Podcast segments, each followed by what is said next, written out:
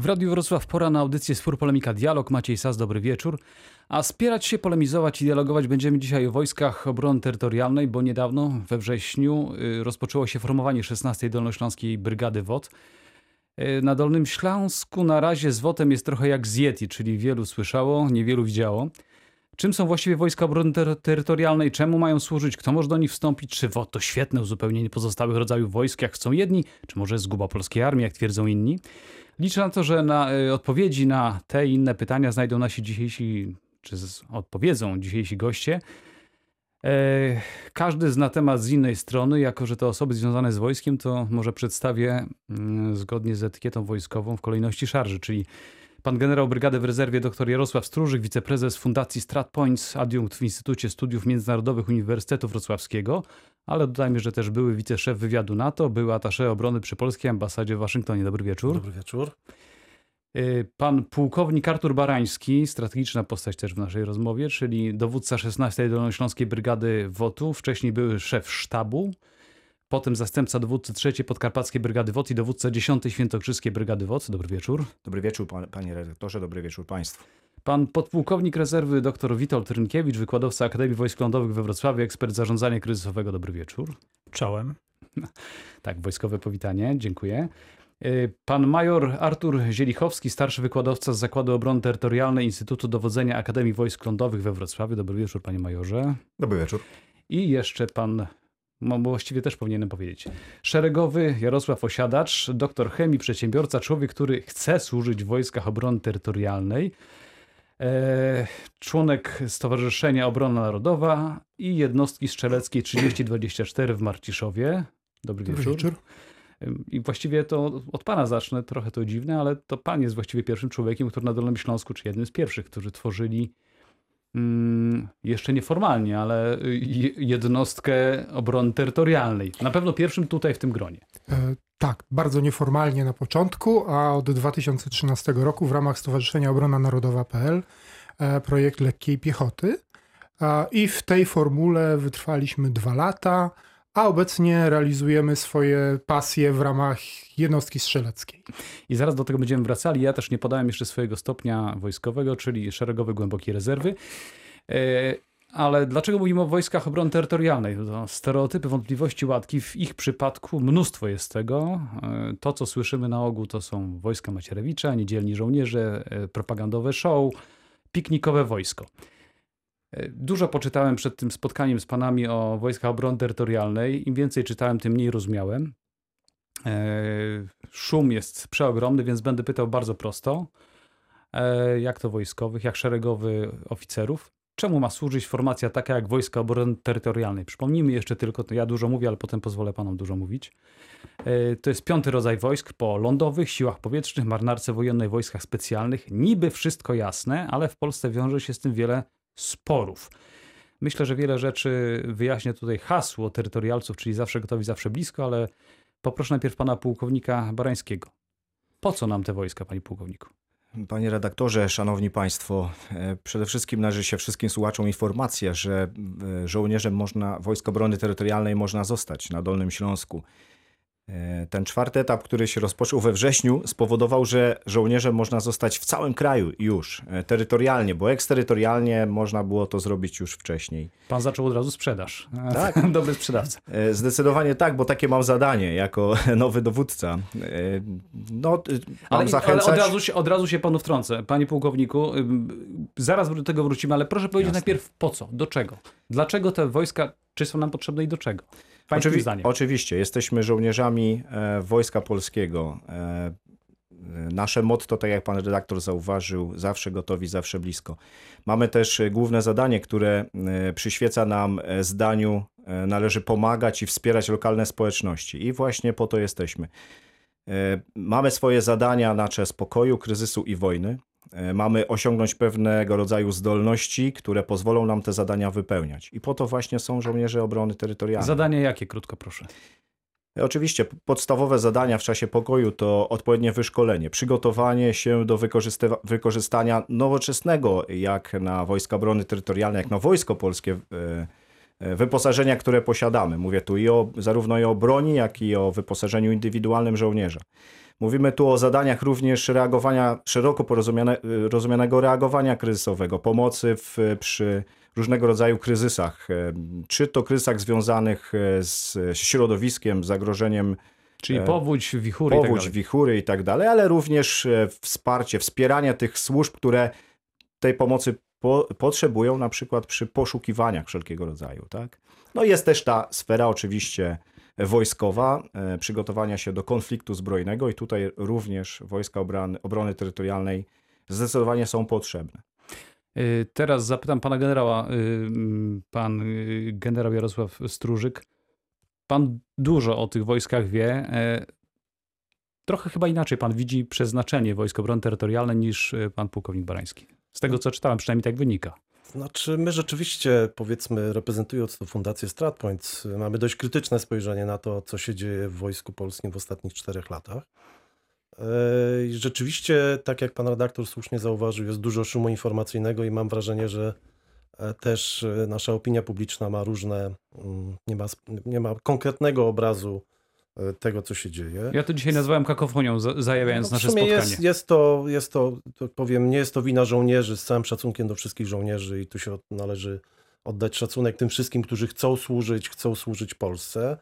E, Natomiast to, co już o tym pan redaktor wspomniał, e, my nie sądzimy, że potrzebne było tworzenie osobnego e, rodzaju sił zbrojnych. E, Uważamy również, że to, co już pan pułkownik stwierdził, że mają mm, Wojska Obrony Terytorialnej bardzo nowoczesne uzbrojenie, to jasno trzeba powiedzieć, że w wielu przypadkach mają bardziej nowoczesne niż wojska operacyjne, czyli te wojska, które były. To źle? To służą- zarzut? To jest zarzut, ponieważ y, to wojsko operacyjne to jest to główna siła, 100-tysięczna armia, czy bodajże w tej chwili już ponad 100 tysięcy, która się szkoli codziennie albo ma się szkolić codziennie, a nie defilować na przykład.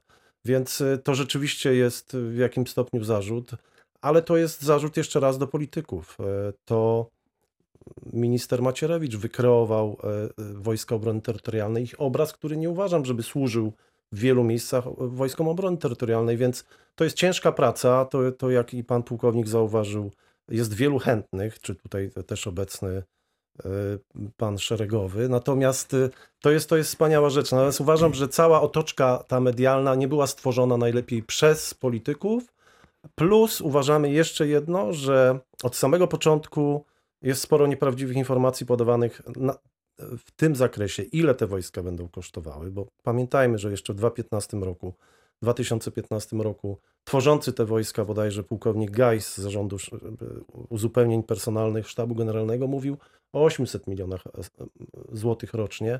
Obecnie jest to e, w kierunku 1,5 miliarda rocznie, więc tutaj mamy tę kakafonię wewnętrzną, więc tu nie, to, tu nie ma planu. To jest nasz główny zarzut. To jest pewna, pewna idea, wspaniale, natomiast my nie widzimy tutaj planu, nie widzimy jakiejś strategii tworzenia wojsk. Powiedzmy sobie jeszcze jedno. Jeszcze rok temu mówiliśmy o tym, że będzie to 52 tysiące żołnierzy. Nawet W tej trzy. chwili to jest 30 bodajże tysięcy żołnierzy, mówimy, więc sami widzimy, że tu nie ma planu.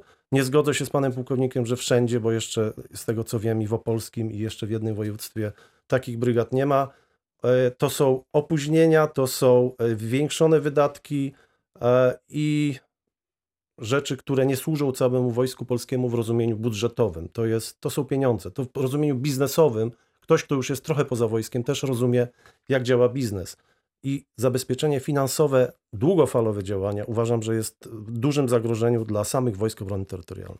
E, Tutaj został poruszony, dziękuję panu, został poruszony wątek, który będzie, myślę, mocno interesował naszego y, kolejnego gościa. Wywołuję do mikrofonu pana pułkownika Rynkiewicza, podpułkownika, bo sytuacje kryzysowe to jest coś, co panu jest bardzo bliskie i my akurat mieliśmy, znamy się wcześniej, mieliśmy okazję wiele razy o tym rozmawiać. To przeznaczenie właśnie do tych celów, zdaje się, jest jak najbardziej sensowne. Tak, oczywiście. Ja chciałem też się odnieść do tego, co pan generał powiedział, że zapominamy o czymś tak bardzo istotnym jak mobilizacja patriotyzmu wśród młodego pokolenia.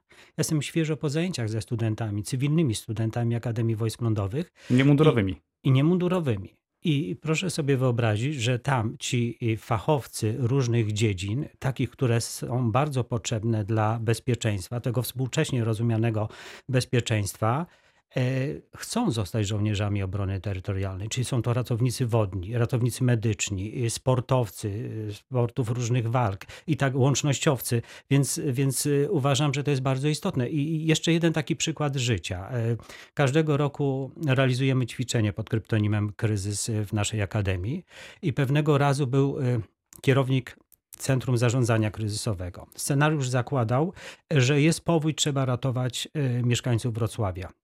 Ja mówię, to co, wzywamy wojsko. A co on mi odpowiedział? A wojsko to kiedy się zjawi? Dzisiaj nie trzeba na terytorialsów czekać e, kilku dni, prawda? Nie trzeba wniosków składać przez wojewody do dowódcy operacyjnego, ministra obrony narodowej. Długa Terytorialsi ścieżka. Właśnie, pojawiają się natychmiast. Dlatego ja uważam, że w tych kwestiach zarządzania kryzysowego y, są terytorialsi bardzo potrzebni i uważam, że to jest y, bardzo dobry odzew na, z drugiej strony, na to zainteresowanie młodzieży. Przecież ile mamy organizacji y, proobronnych, ile szkół kształcących te klasy mundurowe. No Przecież tak, to to- nowinka, dużo takich szkół Tak teraz powstało, prawda? no właśnie. I to, to no jak tego nie wykorzystać? Jak to przegapić? Grzech. I- No, byłoby wielkim grzechem. E, Historia by nam tego nie wybaczyła. Jeżeli mogę, to wykorzystujmy to, to, to mobilizację patriotyzmu dla całego wojska. E, Nie tylko dla Wojsk Obrony Terytorialnej, to po pierwsze. Po drugie, ja jestem z tego pokolenia, że, które już uważało, że kończąc szkołę zmechanizowaną w 91 roku, trafiając do żagania, e, dla mnie wojsko było od walki, od e, tego, co robiliśmy, od tego, co robiliśmy w Iraku, w Afganistanie. Jeżeli ktoś myśli w zarządzaniu kryzysowym i pierwszy powołuje się na wojsko, to uważam, że to jest błąd. Powinniśmy tworzyć wszystkie podsystemy ochronne i obronne państwa od podstaw i nie patrzeć w pierwszej kolejności na wojsko. Są inne służby, które są do tego wykorzystywane i uważam, że to jest również ten błąd, który przyświeca myśleniu o wojskach obrony terytorialnej. Chyba nie chcemy myśleć wojsk obrony tery- terytorialnej, kryzys, powódź i inne rzeczy. Oczywiście też, natomiast jednak wojsko jest stworzone do tego, aby w razie czego być gotowym do walki, do zabezpieczenia działania, do walki i do tego typu rzeczy. A za dużo mówimy o tych e, działaniach pobocznych. Zgadzam się, w każdej chwili jest o wojskach obrony terytorialnej, w każdej chwili słychać. Super, wspaniały PR, ale nie od tego jest wojsko. Ja teraz wchodzę, szeregowy wchodzi y, w słowo pułkownikom i y, oficerom wysokiej szarży, rangi, ale chcę zapytać, mówimy tu o cywilach, o innych rzeczach, ale y, y, pan major Zielichowski y, na co dzień y, szkoli, uczy z kolei mundurowych. Jak oni do tego podchodzą? No bo to są, jeżeli chodzi o Akademię Wojsk Lądowych, to tu trafiają ludzie, którzy mają być oficerami, czyli kadrą na potrzeby wojsk obrony terytorialnej. To jest tylko koniunkturalizm, a dobrze, to jest teraz na topie, obecna władza to lubi, więc tam idziemy? Oni pewnie tłumaczą, rozmawia pan z nimi. Bardzo często z nimi rozmawiam i ich motywacja jest y, różna. Od y, chęci zdobycia nowego zawodu, jakiejś stabilizacji, ale też bardzo duża jest chęć służenia państwu. Y, Dla mnie ci podchorążowie, którzy przychodzą i w ogóle, bo szkole ich w ramach 12-miesięcznego studium, jak również w ramach programu Agrykola, gdzie to jest typowo rezerwa oficerów dla, dla WOT-u. Jest to wartość bardzo dodana, dlatego że różnorodność tych ludzi, którzy tam przychodzą, y, daje Wojsku Polskiemu, daje takie szerokie możliwości rozwiązywania problemów, dlatego że są to specjaliści z różnych dziedzin. Jak y, pokazuje historia II wojny światowej, w ogóle działalność AK, tam osoby, które nie były stricte żołnierzami, które nie miały wgranych, tak powiem, takich typowych nawyków, o wiele lepiej dostosowywały się do zmieniającej nas sytuacji. Czyli nie było schematów, y, y, które musimy wykorzystać za wszelką cenę, więcej Tak. możemy kombinować, mówiąc tak try- trywialnie. rozwiązywać sytuacje problemowe. No nie właśnie. kombinować, bo to takie typowe słowo polskie. dobrze, to- Załatwić, skombinować. E, Jeżeli i, da, i teraz pojawia się nam tutaj problem konfliktu, jak ten przyszły konflikt będzie wyglądał. I jest tutaj ba- bardzo prosto. Kiedyś żołnierz z bardzo starej daty zapyta, powiedział mi, że jemu było łatwo, bo on wiedział, że jego przeciwnik znajduje się kierunku, e, No kierunku zachodnim i on wiedział, jaki, jaki ma broń, jaki ma potencjał, jaką ma taktykę. Ale on się pyta, a ty z kim teraz będziesz walczył? I Do czego się przygotowujesz? I teraz, mając taki zestaw narzędzi, posiadając chemików, posiadając inżynierów, yy, posiadając Logistyków. logistyków, mam tak szeroki zestaw narzędzi, że możemy to wykorzystywać. Wracając do tego, w czasie zajęć spotykam się z nimi y, sytuacje problemowe, które niektóre żołnierze rozwiązaliby bardzo prosto. Nacieramy, rozwijamy się, atakujemy Pokonujemy, jesteśmy w domu. jesteśmy. Tam jest proces analizy, podejmowanie decyzji wygląda zupełnie inaczej, bo są oni pozbawieni tych takich nawyków, które żołnierz w naturalny sposób nabywa przez dłuższy czas przebywając w danym środowisku. Więc jest tam myślenie bardziej takie out of the box, tak jak to Amerykanie mówią. Y, Ja chciałbym teraz jeszcze najpierw posłużyć się pewnym cytatem, to panu generowi będzie bliskie, bo to jest z raportu przygotowanego przez y, waszą fundację, e, czyli raport pod tytułem Wojska Obrony Terytorialnej 3 lata później, to autorstwa pana pułkownika Marka Napierały. I te słowa kieruję szczególnie w stronę pana szeregowego, a co mi tam powiem, pana Jarosława Osiadacza. Najpierw posłuchajmy cytatu, dobrze? Bo mówi mi się coś takiego o ludziach, którzy chcą przyjść do Wojsk Obrony Terytorialnej. Różnie jest też z jakością kandydatów i żołnierzy do WOT. Mieli to być pasjonaci, patrioci, a okazało się, że sporą grupę chętnych stanowią ci, którzy służbę traktują jak źródło dochodu. W części wschodniej Polski są przypadki, gdzie służba w WOT stała się zajęciem rodzinnym, służą dwa pokolenia, traktując to jako zajęcie, to zajęcie jako sposób na życie. W dość taki jednorodny sposób zostało to opisane.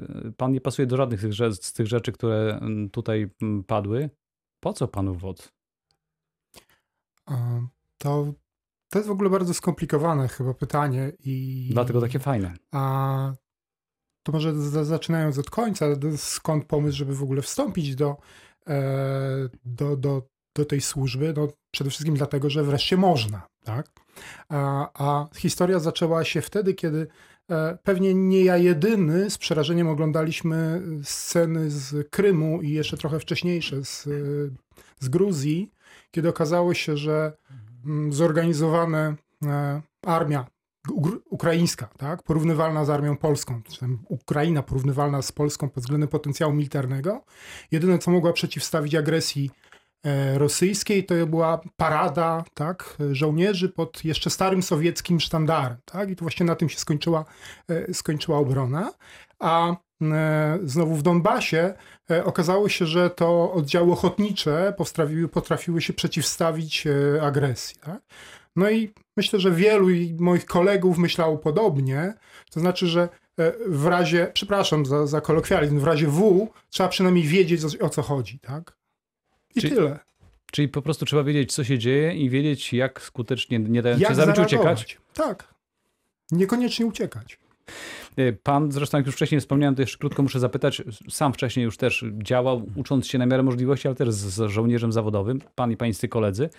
Y, Nie pasujecie do żadnych z tych rzeczy, które przeczytałem, a jednak chcecie być Wojska Obrony Terytorialnej. To znaczy, że to nie jest taka, znowu, ta kakofonia pogłębia się też cały czas, prawda? Y, Czyli wy nie potrzebujecie pieniędzy, wy nie potrzebujecie, to nie, nie jest wasze źródło dochodu, nie kierują wam jakieś niskie, niskie przesłanki, jednak chcecie tam być, czyli musicie. Ja nie wiem, jak, jak wysokie są te przesłanki, ale koszt wyposażenia, jakim się posługujemy, to mam nadzieję, że żona nie słucha, ale to jest ładnych parę tysięcy złotych, które musimy z domowego budżetu wy, wy, wyściubić. E, Strzelnica kosztuje, skoki spadochronowe kosztują, wszystkie inne szkolenia specjalistyczne także kosztują. Także to wszystko płacimy z własnej kieszeni. Tak? Panowie, mam taką propozycję, że po tej pierwszej serii zróbmy krótką przerwę y, i za chwileczkę do naszej rozmowy wracamy. Dobrze? Wracamy do naszej rozmowy o Wojskach Obrony Terytorialnej. Y, Jest, y, słuchamy, wszyscy uczestniczymy w programie Spór, Polemika, Dialog w Radiu Wrocław. Przypomnę, że naszymi gośćmi są y, cały czas pan generał Brygady w rezerwie dr Jarosław Stróżyk, pan pułkownik Artur Bański, dowódca 16 Dolnośląskiej Brygady WOT, podpułkownik dr Witold Rynkiewicz z Akademii Wojsk Lądowych we Wrocławiu, pan major Artur Zielichowski, również z Akademii Wojsk Lądowych we Wrocławiu i pan dr Jarosław Osiadacz, szeregowy chemik, przedsiębiorca. Y, Panowie, mówiliśmy tutaj, y, zawiązałaś ta dyskusja, co, co gra, co nie gra. Y, Trochę się tu mieszamy. To, kto, kto stworzył wojska, e, a tak naprawdę ich przeznaczenie, bo e, kiedy czytałem, znowu wracam do pana generała, bo przykuł pan moją uwagę tym, że mówi pan, może to źle zrozumiałem, że te wojska jednak nie są takie, jak powinny być, ale jednocześnie w jednej z pańskich analiz znalazłem informację, że no przecież e, chociażby e, Gwardia Narodowa w Stanach Zjednoczonych również zajmuje się klęskami żywiołowymi, a pan to trochę to posponuje, że nie, a nie do końca to się powinno zajmować Wojsko Obrony Terytorialnej. Że ja nie chciałbym, e, żeby to było pierwsze zadanie Wojsk Obrony Terytorialnej. Natomiast też przyrównywanie wojsk naszych obrony terytorialnej do Gwardii Narodowej też nie jest, uważam, trafne. Czymkolwiek porównujemy się do Stanów Zjednoczonych w wojsku, to nie jest, to nie jest uważam, trafne. Natomiast pan cytował przed przerwą fragment e, z, z raportu Fundacji StratPoints, e, której mam, mam, mam mm, zaszczyt e, społecznie działać. E, Mówimy o ludziach różnych, ja, którzy trafiają do Wojsk Obrony. Ja też nie, tak nie, jak, nie mówię, to tak jest... jak w tej chwili wiemy, w różnych społecznościach trafiają się ludzie, którzy idą też z powodów ekonomicznych. Do wojska również idą ludzie z powodów ekonomicznych, z pewnych, pewnych rzeczy, e, więc tacy się również trafiają. Ta kwota, która, którą dostają miesięcznie e, żołnierze Wojsk Obrony Terytorialnej nie jest wysoka oczywiście, e, to jest bodajże w granicach 400 zł, ale też pamiętajmy, że na ścianie wschodniej jest to troszeczkę inna wartość pewnie niż we Wrocławiu. Więc tutaj też pan, pan, pan Jarosław jako ten człon pierwszy, najważniejszy tej nowej, rozumiem, e, brygady, też będzie ważną postacią, natomiast najważniejsze są te tyły, ci, którzy później przystąpią. Ja chciałbym jeszcze też podać te liczby, które jednak nie są zbyt optymistyczne w paru miejscach Mhm, bardzo proszę. że mamy gdzieś w tej chwili około, mogę się mylić, 20 tysięcy żołnierzy Wojsk Obrony Terytorialnej, ale jednak już ponad 2 tysiące zrezygnowało. To jest trudno utrzymać pewien, pewną mobilizację, pewne zainteresowanie. I pewnie pan pułkownik Barański nie wszystko może powiedzieć, póki, póki reprezentuje i, i jest oczywiście pełny optymizm, go podzielam. Natomiast pamiętajmy, że jednak e, utrzymać zainteresowanie w drugim, trzecim, w czwartym roku będzie szalenie trudno i było trudno na pewno e, w tych brygadach tworzonych e, na wschodzie, więc Panie generale, to jest trudne. Wtrącę się panu, ale pytanie brzmi, ja tego nie wiem. Czy to dotyczy tylko Wojsk Obrony Terytorialnej, czy też innych jednostek, które akurat się formują? Tego nie wiem. Panowie, nie, nie wiem. Może pan major, proszę. Jeżeli za chwileczkę pana pułkownika zapytamy też. Nie, to nie będzie pytanie do mnie tutaj. Nie? Myśli pan, że nie? To pan, panie pułkowniku, przepraszam. Jasne, panie redaktorze i y, szanowni państwo, trochę takich e, informacji, o których e, pan generał powiedział, chciałbym może nie wyprostować, to jest złe powiedzenie, natomiast uściślić. Otóż no przede wszystkim żołnierzem, panie generale, można zostać już w całym, w całym kraju, dlatego że w województwie e, opolskim i w województwie e, lubuskim powstały bataliony, podporządkowane co prawda pod dowództwa trzeciego etapu, natomiast tam można terytorialnie przyjść i normalnie w swoim WKU e, złożyć wniosek do terytorialnej służby. Jeśli chodzi o te e, wynagrodzenia czy uposażenia, oczywiście e, być może ktoś może traktować to uposażenie jako, jako dochód, dodatkowy dochód w rodzinie. Natomiast są, tak jak pan generał tutaj powiedział, są to, to jest poziom który e, dla żołnierza, dla kandydata powinien stać się takim e, środkiem, który wydaje, doposażając się do służby wojskowej, tak, czy ponosząc koszty, żeby nie uszczuplać swojego budżetu rodzinnego, aby te koszty mógł przekazać właśnie, czy wykorzystać do przygotowania się do służby. I, i generalnie ustawodawcy na tym e, o, o to chodziło. A jak jest z tymi odejściami, panie pułkowniku? No bo pan generał ważny Tak. wątek poruszył i tu myślę, że dobrze byłoby odpowiedzieć na to. Te Skąd się dane, one biorą? te dane, panie redaktor- redaktorze, szanowni państwo, są podawane przez Dowództwo Wojsk Obrony Terytorialnej rocznie. Dzisiaj to jest około 10% rocznie rotacji. E, Funkcjonują dzisiaj e, pierwsze sześć brygad, które są w, dobrze ukompletowane na poziomie 80 i więcej procent. Mówimy o brygadach pierwszego e, i drugiego etapu formowania. Czyli wschód Polski. Dalej wschód Polski i, i województwo, województwo mazowieckie i, i Olsztyn, warmińsko-mazurskie. Y, Natomiast y, ta rotacja jest uzupełniana i tych kandydatów jest więcej niż rotowanych żołnierzy. Oczywiście zobaczymy, jak to będzie tutaj na e, zachodzie Polski. Są pewne obawy, dlatego właśnie e, województwo opolskie i e, lubuskie ze względu na małą demografię e, pozostaje tylko przy jednym batalionie. Natomiast ja Czyli osobiście... wtrącę się panu, tak. wyjaśnijmy, jeżeli chodzi o liczby. Nie wszyscy muszą to wiedzieć, co to jest y, brygada, co to jest batalion, jakie to są liczby. Tak, no struktura brygady dzisiaj jest podobna, prawie że identyczna we wszystkich e, brygadach. Pod dowództwo, czyli piąty rodzaj sił zbrojnych podlegają brygady. Jest ich tyle co województw. Oprócz województwa mazowieckiego tam są dwie brygady. Ale ile, ile osób liczy brygada? Brygada liczy około 3000 osób. W zależności od tego, jak e, dużo batalionów posiada, czy jak dużą strukturę rozbudowaną w dół. A batalion? Batalion to jest poziom około 700 żołnierzy, 700 terytorialsów, tak? Bardzo dziękuję. Właśnie o to mi dokładnie chodziło. Bo mówimy, przypomnę, nie tylko do wojskowych. Jasne. Demografia tutaj jest, ma znaczenie, jak widać, prawda? Y, Natomiast ja osobiście ze swojego doświadczenia, bo jestem przy formowaniu od początku, przy formowaniu Wojsk Obrony Terytorialnej, miałem okazję formować, uczestniczyć w formowaniu trzeciej podkarpackiej brygady, byłem dowódcą 10 Świętokrzyskiej, teraz Dolnośląskiej. E, Proszę mi wierzyć, że poziom 3000 ludzi w każdym województwie e, nie stanowi problemu dzisiaj, jeśli chodzi o mm, potencjał państwa polskiego e, i zasób tych żołnierzy Wojsk Obrony Terytorialnej. Trzeba dotrzeć do nich z odpowiednią informacją, tak jak tutaj do, e, do naszego kolegi kandydata do służby i na pewno ci żołnierze się znajdą. No myślę, że nawet wcześniej można do pana e, podpułkownika doktora Witolda Rynkiewicza, który jak mówi, wielu jego studentów zamierza, chciałoby też znaleźć się struktura wojska, tak jak mówił pan generał, zresztą może nie tylko WOT-u nawet, pewnie gdzieś tam, e, bo mm, pan mówił o tym, że oni są chętni.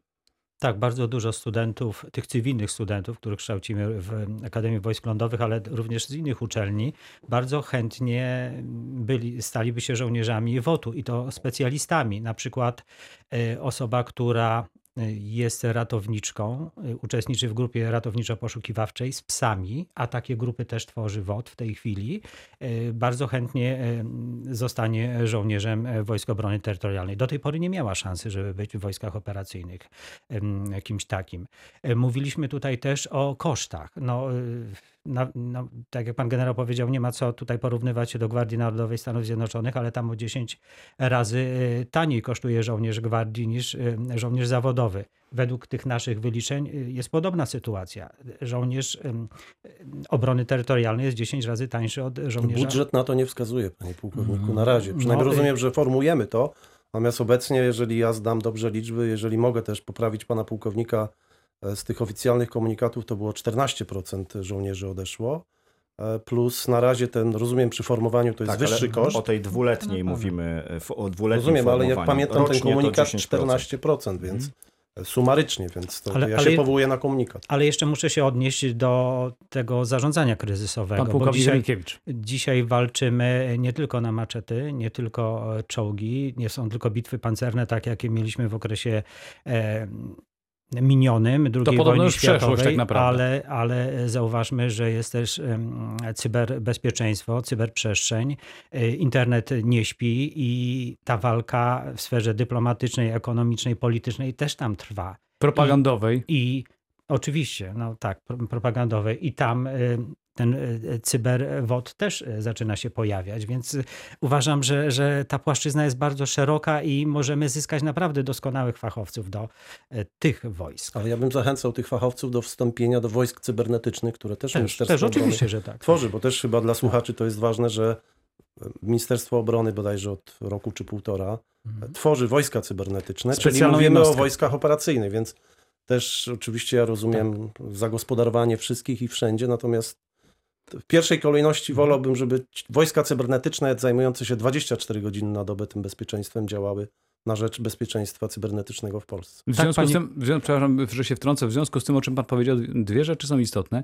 E, Pytanie, czy ludzi, wielu ludzi, którzy mają, są cywilami, mają wykształcenie, mają wiedzę, tak jak chociażby nasz gość, pan Jarosław Osiadacz, e, czy oni chcą zostać zawodowymi wojskowymi na stałe, czy po prostu chcą w Wojskach Obrony Terytorialnej od czasu do czasu być? By- by- Do pana kieruję pytanie, panie Jarosławie.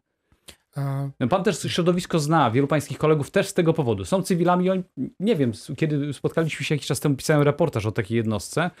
E, niektórzy mówili, że oni nie chcą być na stałe. Chcą być na ćwiczeniach, chcą wiedzieć, jak się posługiwać bronią, chcą wiedzieć, jak bronić swoich y, domostw, ale nie w wojsku na stałe. E, No, dokładnie tak jak pan redaktor mówi. To znaczy, my na razie realizujemy pewien minimalny program e, szkoleniowy, szkoląc się w zasadzie we własnym zakresie, ale e, jak sobie pomyślę, że e, pewnie dużo bardziej bym się przydał, chociażby z punktu widzenia zarządzania kryzysowego, pracując jako chemik w Wojskach Obrony Terytorialnej, niż jako lekka piechota ganiająca po lesie, z, nawet z nowoczesnym karabinkiem grot, to myślę, że WOD jest dobrą alternatywą dla takich ludzi jak ja, tak? Że możemy, możemy trochę więcej dać niż tylko służyć jako potencjalne mięso armatnie. Zwłaszcza w sytuacji zagrożenia kryzysu, znaczy kryzy, w sytuacjach kryzysowych, bo jak, jak wiemy, w Polsce poza Strażą Państwową, Strażą Pożarną i ochotniczymi strażami pożarnymi, które uczestniczą w systemie ratownictwa, to w zasadzie obrona cywilna nie istnieje. No to tutaj mógłby Tak, ja, by, ja bym dodał też, że nie, nie tylko jeśli chodzi o wykorzystywanie tych zdolności swoich, nie tylko jeśli chodzi o reagowanie kryzysowe. Otóż e, w etatach brygad jest ponad 20 różnych specjalności. I e, głównym zadaniem Wojsk Obrony Terytorialnej nie jest tylko reagowanie kryzysowe. E, Nasze programy e, mówią o przygotowaniu się również do konfliktów zbrojnych. E, Mamy również chemików w naszych e, strukturach. Zresztą jednym z głównych zadań jest również e, wspieranie wojsk operacyjnych w konflikcie zbrojnym, przygotowanie się do tego wsparcia w, w zależności od rodzaju konfliktu e, w- różnych formach, tak? Między innymi też właśnie po to są te różne specjalności typowo wojskowe, do których się przygotujemy. I jak najbardziej te zdolności też e, w drugim i trzecim roku szkolenia, zgodnie z naszymi programami, są nabywane przez naszych żołnierzy. A skoro mówimy o programach, to chcę właśnie pana mm, majora zapytać, bo pan zna dokładnie programy szkolenia. Co tam się znajduje? Czy dominują to, czego można by się było obawiać, wyłącznie sytuacje kryzysowe, czy jednak ta wiedza stricte wojskowa? Oczywiście na różnych poziomach i różnych specjalności. Każdy oficer w Wojsku Polskim jest kształcony według standardu. Podstawy pewne najpierw. Podstawy, które zawierają ile godzin jakiego przedmiotu jest, y, ma być y, przerobiony z danym studentem. Są to przedmioty kierunkowe, podstawowe i specjalistyczne. I te przedmioty specjalistyczne powodują to, że ktoś jest czołgistą, ktoś jest y, żołnierzem sił, y, sił specjalnych, zmechanizowanych, ale one stanowią około 40 do 35% stu, y, ogólnych godzin, czyli nie ma takiej rozbieżności. Wszyscy uczą się tego samego procesu dowodzenia. Uczą się podstaw, jeżeli chodzi o rodzaje wojsk, użycie pododdziałów wsparcia. I przekwalifikowanie takiego żołnierza, czy zrozumienie jego, wsadzenie go na inne stanowisko jest bardzo łatwe, bo wszyscy działamy powiedzmy na tym samym, tym samym aparacie pojęciowym i tym samym procesem. Czyli podstawy są jednakowe dla wszystkich. Pod, różnią się tym samym i tak czasami się śmiejemy, ucząc naszych żołnierzy, to jest to samo, co piechota robi, tylko zabieraliśmy im wozy. Pamiętajmy, Że to jest pamiętajmy piechota po panie, prostu bez wozu. panie redaktorze, szanowni państwo, pamiętajmy, że pan major mówi tutaj o szkoleniu dowódców, Oficerów. oficerów. Tak. A mogę tu powiedzieć, bo bardzo długo to z pułkownikiem Barańskim służyliśmy w 17 Brygadzie. Byłem jednym z pierwszych, którzy opracowywał technikę Międzyrzeczu. taktyk międzyrzeczu, gdzie wprowadzaliśmy rosamaki i też uczyliśmy ich, co z tymi rosamakami można zrobić. No i pojechaliśmy z nimi do Afganistanu i na pierwszą na dziewiątą zmianę. I naprawdę to, co robi lekka piechota, to jest wszystko to samo, tylko że nie ma niestety tego pięknego wozu. Ale dalej jest to taktyka lekkiej piechoty, to co nasi żołnierze robią. Panowie, robimy krótki przecinek i wracamy do rozmowy. O jeszcze jedną ważną rzecz chciałbym zapytać. Myślę, myślę że można najbardziej strategiczną z tej rozmowy. Publicystyka w Radiu Wrocław. Maciej Sas, Spór, Polemika, Dialog to jest program poświęcony e, Wojskom Obrony Terytorialnej w Radiu Wrocław. E, Jednym z zarzutów, które pojawia się w wielu dyskusjach, czy polityków też, choć celowo bardzo się cieszę, że dzisiaj nie ma wśród nas polityków, tylko e, rzemieślnicy wojskowi, e, jest coś takiego, że otóż kiedy przyszłoby się zmierzyć Wojskom Obrony Terytorialnej, nagle atakują nas jednostki liniowe, bardzo silne, świetnie wyszkolone, to zwykle się pojawia słowo specnaz, czyli spe- specjalne jednostki armii rosyjskiej, niegdyś radzieckiej, no to oni są, oni, czyli żołnierze Wojsk Obrony Terytorialnej, bez szans. Pytanie, czy zawsze się zastanawiam, czy rzeczywiście ktoś tak to wymyślił, że Wojska Obrony Terytorialnej powinny stawać na, naprzeciwko specnazu? Panie pułkownik, pan pułkownik Barański, dowódca 16 Brygady. Tak naprawdę żołnierz na polu walki podczas konfliktu zbrojnego nie wie do końca z kim walczy, więc jeśli to będzie na przykład specnaz, więc trzeba być też gotowym i, e, i podjąć to wyzwanie i, i po prostu się bronić. Ale czy to powinno być wojsko pierwszego rzutu? Czy to nie powinni być nasi specjalci? Nie powinno być i tak nie jest. No, nasze założenia, em, y, y, nasze założenia, nasze przygotowania, programy szkolenia są skierowane, y, y, jeśli chodzi o wojska operacyjne, w tym kierunku, że mamy je wspierać. Tak? W, w, w różnych formach czy, czy w różnych etapach prowadzenia działań zbrojnych. Czyli są, czyli są najpierw specjalsi, a wokół nich terytorialsi, którzy mają gdzieś tam z tyłu ewentualnie uzupełnić ich, tak? Wojska Obrony Terytorialnej związane są z, y, generalnie z terytorialnością i one zawsze będą tam, gdzie jest ich y, stały rejon odpowiedzialności. Czyli co na przykład nie, może, nie, nie będą mogły nigdy operować poza granicami Polski, chociażby, tak? nie, nie są do tego przeznaczone. Natomiast y, będą wspierać każdy rodzaj sił z, operacyjnych, które będą akurat działały na terenie rejonu odpowiedzialności. Będą je zabezpieczać, wspierać, wspierać rozpoznaniem, e, bo y, na pewno do tego będziemy przygotowani. Panie generale, pan, pan, pan w tej dziedzinie ma jasne poglądy, bardzo wyraziste. Znaczy, to, czy mam jasne poglądy? i- Znaczy przynajmniej, i, czy czytałem parę rozmów z panem, Zgadzam słuchałem. się i powiem, nie waham się ich użyć, tych poglądów. Natomiast będąc tu trochę w sporze, bo rozumiem, że taki tytuł programu z panem pułkownikiem Barańskim, trochę mnie zaskakuje, jeżeli pan mówi, że y, żołnierz nie wie, z kim walczy. No, ja jako ten, ta osoba, która spędziła sporo lat w wywiadzie i w rozpoznaniu, y, uważam, że powinien wiedzieć, z kim walczy i do czego jest przeznaczony. Więc dochodzimy do tych źródeł powstania, czyli e, to, co legło u podstaw, czyli stworzenie osobnego e, rodzaju sił zbrojnych bez właśnie jasno sprecyzowanego e, zadania i przeciwnika na początku, to był ten problem od początku, czyli że sztab generalny, który określa zawsze strukturę jednostek, określa je na podstawie zagrożenia istniejącego dla Polski, w tym procesie nie uczestniczył. I to legło u źródeł pewnych problemów, którym uważam e, w tej chwili Wojska Obrony Terytorialnej wciąż się zmagają, więc e, tu jest, tu jest, tak powiem, pies pogrzebany w tym, w tym tak powiem, em, założycielskim akcie e, i- stworzeniu.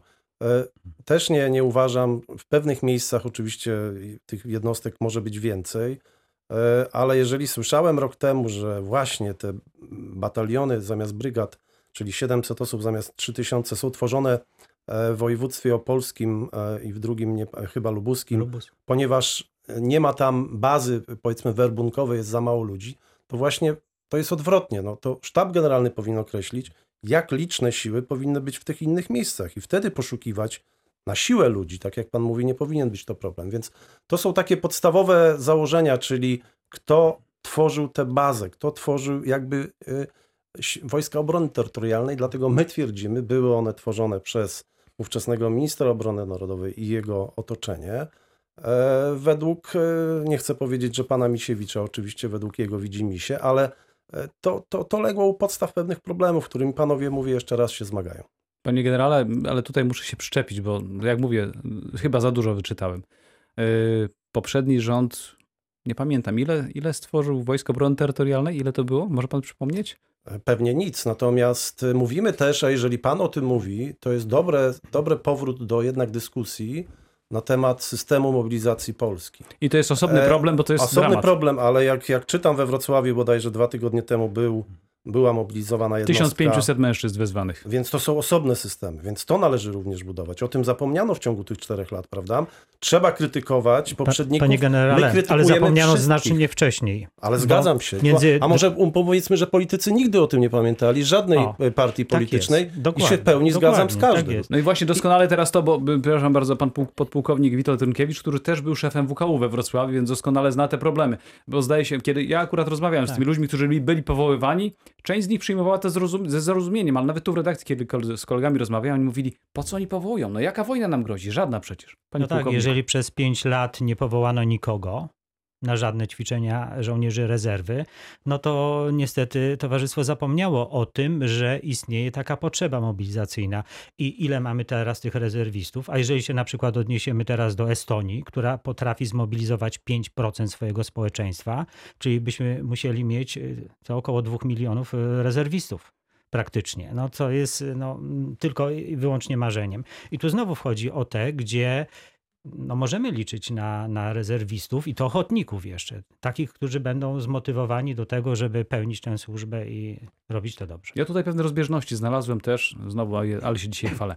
Za dużo wyczytałem. E, Jedni piszą o tym, że ta mobilizacja, jeżeli chodzi o obronę terytorialną, jest bardzo słaba, że wielu ludzi się nie pojawia na ćwiczeniach, kiedy to na przykład w nieodpowiadającym im czasie się robi. Z drugiej strony słyszę, że to jest 94%, czyli bardzo dużo przy takich rzeczach. Jak to jest tak naprawdę, panie pułkowniku? No tak, mogę podać przykład O liczby e, chodzi. osobisty, liczby. E, W maju bieżącego roku mieliśmy sytuację, kiedy trzeba było powołać e, odpowiednią ilość wojska do reagowania kryzysowego, takiego z, na poziomie natychmiastowego sta, stawiennictwa. Więc proszę sobie wyobrazić, w ciągu czterech godzin, m, tak się zastanawiałem, czy wybierać tych ludzi, czy pytać, kto może. E, Powołaliśmy alarmowo jedną z wybraną kompanię z batalionu. Kto się stawił? Na 120 żołnierzy stawiło się 114, ba w ciągu 4 godzin byli w Zawichoście. E, oprócz tego trzeba powiedzieć, że te, sz- te sześć osób, które się nie stawiło, przysłało e, zawiadomienie o tym, że akurat znajduje się w miejscu, gdzie nie może dotrzeć, bądź z przyczyn zdrowotnych nie może się stawić. Więc jak najbardziej tutaj myślę, że My mamy jeszcze e, taką sprawę, którą w 2009 roku zakończyliśmy, a mianowicie zasadniczą służbę wojskową. W retrospekcji teraz ludzi, którzy tą służbę pełnili, jest takie przyzwolenie do wojska, takie, takie wspomnienie, które, które Sentyment. dobrze się wspomina, sentyment. E, Przenosi się to teraz na kolejne pokolenia, którym przykładem jest tutaj e, również e, nasz e, kandydat do służby i, i po prostu tych ludzi dzisiaj zagospodarowujemy. Ba, oczywiście e, pracujemy też nad systemem rezerw osobowych, tak jak tutaj pan pułkownik wspomniał.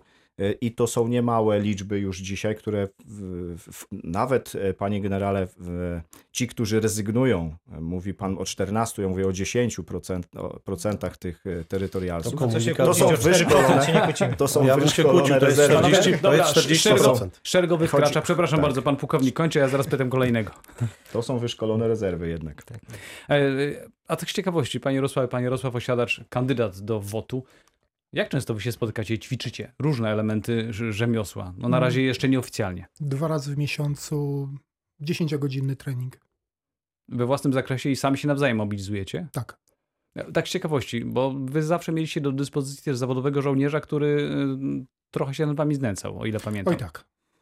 Tak? Oj tak. Pan bardziej enigmatyczny niż pan generał, chociaż to pan generał jest z wywiadu, więc Byłem. No. był, tak, oczywiście. E, A ja chcę zapytać jeszcze o jedną rzecz, bo zaraz wrócę na koniec jeszcze o jeden wątek, który się tu już pojawił i jest chyba najbardziej dyskusyjny, ale jeszcze do pana Majora Zielikowskiego. Te osoby, które pojawiają się na kursach dla oficerów, to są ludzie z całej Polski. Tutaj zresztą swoją drogą też na przykład, mm, jeżeli chodzi o polityków, to opozycja neguje w ogóle sensowność tej formy szkolenia, jeżeli chodzi o Akademię Wojsk Lądowych, ale e, czy w tym całym szkoleniu są też elementy poza woj- wojskiem, związane e, z tym, co jest podkreślane w WOcie, czyli e, patriotyzm, cała, cała ta otoczka. Y, Takie przedmioty się pojawiają, jest to, jest to związane, jest to zawarte w ogóle w programach szkolenia. Ale to są osoby, które my szkolimy, są osoby po studiach, które już są ukształtowane, które mają często rodziny i ich światopogląd już, już jest skierowany. I to, że oni się pojawiają w ogóle tam, świadczy, że nie trzeba u nich rozwijać postaw patriotycznych, bo samo zgłoszenie się do wojska i ryzykowanie tym się, co ma najważniejszego, czyli życie i czas, świadczy o tym, że ich postawa jest tutaj jak najbardziej prawidłowa. A celowo wywołałem ten temat, y, zaczynając od pana, dlatego że z pana y, generała wypowiedzi też się pojawiał taki wątek, ale to w wielu w ogóle sytuacjach mówi się o tym, że przede wszystkim stawia się w wojskach obrony terytorialnej na ten patriotyzm, na maszerowanie, na pojawianie się na piknikach i tak dalej. I Często to jest negowane. Ja nie wiem, czy to, czy to, jaki to może mieć sens strategiczny. To zapytam najpierw pana pułkownika Barańskiego, no bo jak rozumiem, skoro pan też swoich żołnierzy do tego przekonuje, to znaczy, że to ma jakiś cel. Jaki? E, Powtarzam zawsze, że wojska e, obrony terytorialnej, że służba w wojskach e, ma przede wszystkim na celu to, tą wewnętrzną potrzebę. Czyli żołnierz z wewnętrznej potrzeby, z taką nutą patriotyzmu, z tradycji swoich rodzinnych, bądź jeszcze z jakichś patriotycznych pobudek przychodzi do tego, do tego rodzaju służby. E, Chodzi również o to, że mm, bardzo trafna decyzja, jeśli chodzi o procedowanie ustawy, która mówi o tym, że ustawy o służbie w WOT, która mówi o tym, że tu ma być tylko ochotnik. E, Z ochotnikiem zdecydowanie łatwiej się pracuje. Nie Poza trzeba tym, go przekonywać. Nie trzeba go przekonywać. Poza tym e, rozpiętość wiekowa tu też jest ważna. Nie mamy tutaj do czynienia w, w wojsku, tak jak do tej pory mieliśmy do 2009 roku, z wychowaniem młodego społeczeństwa, 19 czy 20-latka. Może szkoda. Tutaj przychodzą i również starsi, któ- którym trzeba wyjść naprzeciw, e, spróbować pokazać im zasady, taktyczne zasady działania lekkiej piechoty. Trzeba im pokazać sprzęt, trzeba ich nauczyć pracy w zespole, zgrać, scertyfikować. To jest e, dużo trudniejsze niż do tej pory, dużo trudniejsze niż żołnierzami zawodowymi. Dlatego e, kadra, która się zajmuje, jest tylko 10% tej kadry przy Wojskach Obrony Terytorialnej, naprawdę ma przed sobą duże wyzwanie. Patriotyzm jak najbardziej. To są pobudki e, podstawowe, dlatego że proszę pamiętać, że jesteśmy formacją wojskową, która z dumą przyjęła tradycję Armii Krajowej, e, e, polskiego Proszę, e, państwa e, podziemnego, tak? Czyli, czyli e, jesteśmy tutaj osadzeni również patriotycznie. Ja proszę, y, mamy, zostało nam wiele czasu, każdego poproszę o krótki, krótką wypowiedź. Panie generale, pan y, mówi, że to nie do końca jest potrzebne, jeżeli chodzi o wojska, które mają konkretne zadania postawione, stricte wojskowe, no te, te wszystkie maszerowanie i tak dalej. Znaczy ja jeszcze raz mówię, ja zawsze uważałem, że maszerowanie i pikniki to nie jest sprawa wojska. No naprawdę to jest y, i defilowanie Strata czasu? to jest duża strata czasu dla mnie. Ja proszę mi wierzyć, w 91 roku, jeszcze raz mówię, kończąc szkołę zmechanizowaną, trochę się nadefilowałem. y, y, Uważam, że to nie, to w pewnym momencie tylko służy w drugą stronę. Opowiem tylko króciutko sek- sekundę. Pierwsze ćwiczenia amerykańskie w 94 roku, polsko-amerykańskie i przyjechał Amerykanin, podporucznik Jeremy Nathan, z którym miałem okazję współpracować. I kiedy polski kapitan też po szkole zmechanizowanej y, rano opowiadał, co mają żołnierze zrobić, tu stołówka, tam defilada, to porucznik powiedział, to ja zawołam sierżanta, bo tym się nie zajmuje oficer, to ja przepraszam, zaraz będzie kto inny. Ale mówiąc, mówiąc obrazowo, y, każdy rodzaj sił zbrojnych jestem za. Cieszę się, że, żeby tylko zrozumiano, że też wojska obrony terytorialne mają właśnie szkolić te, ten, ten, ten nowy narybek do innych rodzajów sił zbrojnych, zachęcać. Więc y, każde, jest to potrzebne zdecydowanie, my też tak uważamy. Natomiast też uważamy, że dzieje się to zbyt dużym kosztem budżetowym, kosztem sił operacyjnych, to co mówiłem na początku.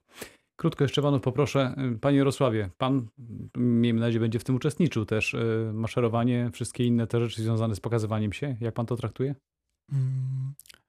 Z dużym dystansem. A w naszej jednostce strzeleckiej staramy się unikać tego typu elementów. E, Myślę, że od czasu, kiedy, e, kiedy skończyły się e, czasy piechoty liniowej, to, to musztra i paradowanie w szyku już nie ma tak wielkiego znaczenia jak inne umiejętności. Dzisiaj jednak ma. Panie majorze, pan major Zielichowski. powiedzieć, y, taki fajny znalazłem cytat w, w regulaminie z 19 roku, który mówi, po co jest musztra w wojsku? Niektórzy mówią, żeby dyscyplinę zachować. Nie, a tam jest prosto napisane, żeby żołnierz szybko i sprawnie umiał się poruszać na pól walki. Bardzo ładne. I tutaj, jeżeli chodzi o defilady i zbiórki, przywództwa i patriotyzmu nie można uczyć. To trzeba pokazywać. I za E- pomocą naśladownictwa to musi się odbywać w jakiś sposób, żeby można było, młode pokolenie mogło zobaczyć tych żołnierzy. I my jako dowódcy też to kreujemy, pokazując to i to jest niezwykle ciężkie. Panie pułkowniku, pan podpułkownik Witold Trynkiewicz na koniec. Krótko proszę. Mnie brakuje troszeczkę tego szacunku do munduru, do flagi, do barw narodowych. I tutaj ten przykład też z tych pierwszych ćwiczeń w Biedrusku, gdzie flagę amerykańską położono na żywopłocie. Była afera, prawda? U nas na to nie zwracamy uwagi. Pewnie moglibyśmy jeszcze sporo dyskutować. Trochę żałuję, że to się kończy, y, ale musimy y, ustąpić pola innym. Bardzo dziękuję panom za rozmowę, za wizytę w studiu, za wyjaśnienie wielu y, wątków. Rozmawialiśmy dzisiaj w programie Spór, Polemika, Dialog o Wojskach Obrony Terytorialnej, a naszymi gośćmi byli pan generał brygady w rezerwie dr Jarosław Stróżyk, Dziękuję bardzo, dobranoc. Pan pułkownik Artur Barański, dowódca 16 Dolnośląskiej Brygady WOT. Dziękuję panie pułkowniku. Dziękuję bardzo i zapraszam do WKU składać wnioski do służby. Znowu pan sprzedaje na koniec. Pan major Artur Zielichowski z Akademii Wojsk Lądowych, dziękuję. Dziękuję bardzo. Pan podpułkownik Witold Trynkiewicz również z Akademii, dziękuję. Dziękuję uprzejmie. I pan doktor Jarosław Osiadacz, kandydat do WOT. Dziękuję. Dziękuję uprzejmie. Dziękuję państwu, dobrej nocy życzę.